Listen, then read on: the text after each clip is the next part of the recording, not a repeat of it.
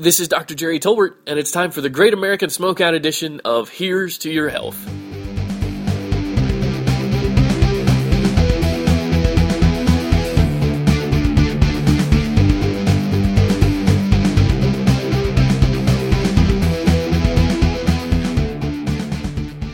So today, November 17th, 2011, is the day for the Great American Smokeout.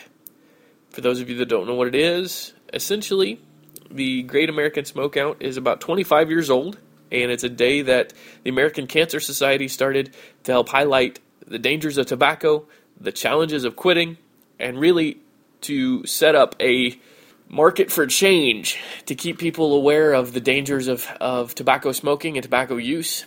But more importantly, the holiday is promoted to encourage people to quit smoking so that they can prevent uh, lung cancer, which kills hundreds of thousands, if not millions, of deaths every year.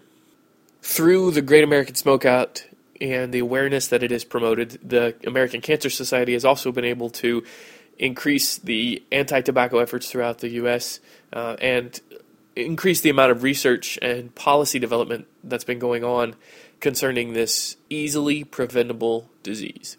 It's estimated that 46 million adults in the United States currently smoke, and estimates of mortality make it gravely apparent that approximately half of those people, 23 million people, will die prematurely from smoking, primarily from lung cancer. Over 80% of lung cancers are thought to come from cigarette smoking. And if you look at mortality data for the United States, smoking causes nearly one in five deaths from all causes, meaning all the causes of death across the board.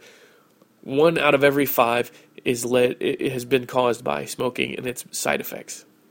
That doesn't mean that quitting is easy. Quitting smoking can be very difficult, and because of that, there are a lot of resources out there to help uh, the number one thing is to see your physician. Go see your primary care physician, let them know that you're interested in quitting, that you're committed to stopping smoking, and that you want to do something about it. And there are a lot of options out there. The the biggest set of options uh, are you know, nicotine replacement therapies, and uh, there are a lot of different ones out there.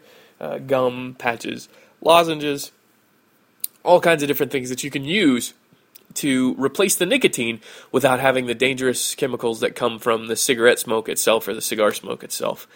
Um, there's also a great resource from the American Cancer Society that has uh, really good tools for how to quit and great ways to, to change the habits that develop around smoking. And so, if you check out their website, and I'll put it in the liner notes, but if you go to the American Cancer Society website, which is www.cancer.org, and if you search for Great American Smokeout, there's a search box on the right hand side of that page. It will take you to a page that has a really great guide to quitting smoking, talks about the benefits, and uh, I did want to talk about that a little bit here. They they give you a, a timeline, and uh, it's very interesting to note. You know, 20 minutes after you quit smoking, your heart rate and your blood pressure drop. Uh, nicotine is a stimulant. Most people feel like, oh, I, I smoke that cigarette and it calms me down. What it really does is focuses your brain. It's a it's a stimulant. It actually jazzes up your sympathetic nervous system, that fight or flight nervous system that we've talked about before. And so when you get rid of the cigarettes, you get rid of that chronic stimulation. It may help you sleep better even. Interestingly, five years after quitting, your risk of cancer of the mouth, throat, esophagus, and bladder are cut in half. And most people don't think about bladder cancer as being something that goes along with smoking, but it's actually one of the biggest risk factors for bladder cancer when we see, as physicians, we see an adult uh, that has you know, let's say they come in, they've got blood in their urine. The first thing we're going to ask is, do you smoke? And the reason we ask that is because there's a big correlation between bladder cancer and smoking. 15 years after you quit, your risk for heart disease is essentially back to where it was before you started smoking, or what someone who is your age who doesn't smoke, what their risk for getting heart disease would be. And uh, to backtrack a little bit, 10 years, your risk of dying from lung cancer is half uh, than what it was the, when you were smoking. So um, you've given yourself a new lease on life, if you will.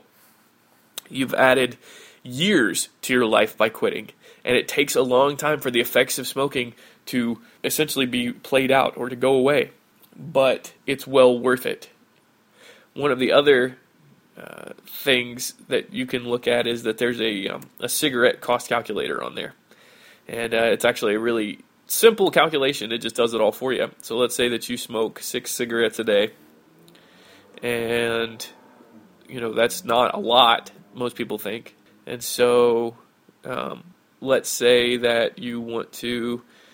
You've been smoking six cigarettes a day for 20 years. You plug in six cigarettes. You plug in 20 years. You have to click the little box and it will tell you how many cigarettes you've smoked. Which in 20 years, if you smoke six cigarettes a day, that's 40, almost 44,000 cigarettes. 44,000, and that's 2,191. So almost 2,200 packs of cigarettes. So let's say that 2,200 packs of cigarettes, and you want to calculate that out. Um, you know, let's just say for for the sake of calculation here, let's say that a pack of cigarettes costs three dollars. So, you know, essentially what you're saying is, I over the course of 20 years, you've just spent s- almost seven thousand dollars. Does that sound right? Two thousand packs at three dollars a pack. Yeah, so almost sixty six hundred dollars essentially. So that's a lot of money. Um, if you look at it over the course of one year, let's say one year, you smoke one pack a day. A pack a day for a year. That is 7,000 cigarettes, and it's 365 packs, you know, 365 days in a year. So that's $1,000 right there. And that's just for a pack. Uh, for three dollars a pack, and I know cigarettes can be much more expensive than that. So, so there are a lot of reasons to quit smoking, and, and money isn't necessarily the only one, but it's a great reason to, to talk about uh, if you're not, if the the health benefits aren't enough, then let's add in the money benefits. Let's add in the, you know, not smelling like cigarette smoke and those kinds of things. There's a lot of benefit from quitting, and I can't stress that enough. If you're interested in quitting, uh, most places in the United States, if you dial 1 800 QUIT NOW, uh, the quit helpline is designed to allow you to have somebody that follows your progress, that calls you every once in a while, to keep up with how you're doing uh, as you try to quit, and they will help you plug into local resources for what we call tobacco cessation, meaning quitting smoking. So, talk to your doctor. If you're really interested in quitting and you don't have a doctor, uh, 1 800 QUIT NOW is a good place to start. And more than anything, remember that what you're doing is improving your quality of life, improving the length of your life, and preventing disease in the long run and anything we can do to do that is well worth doing.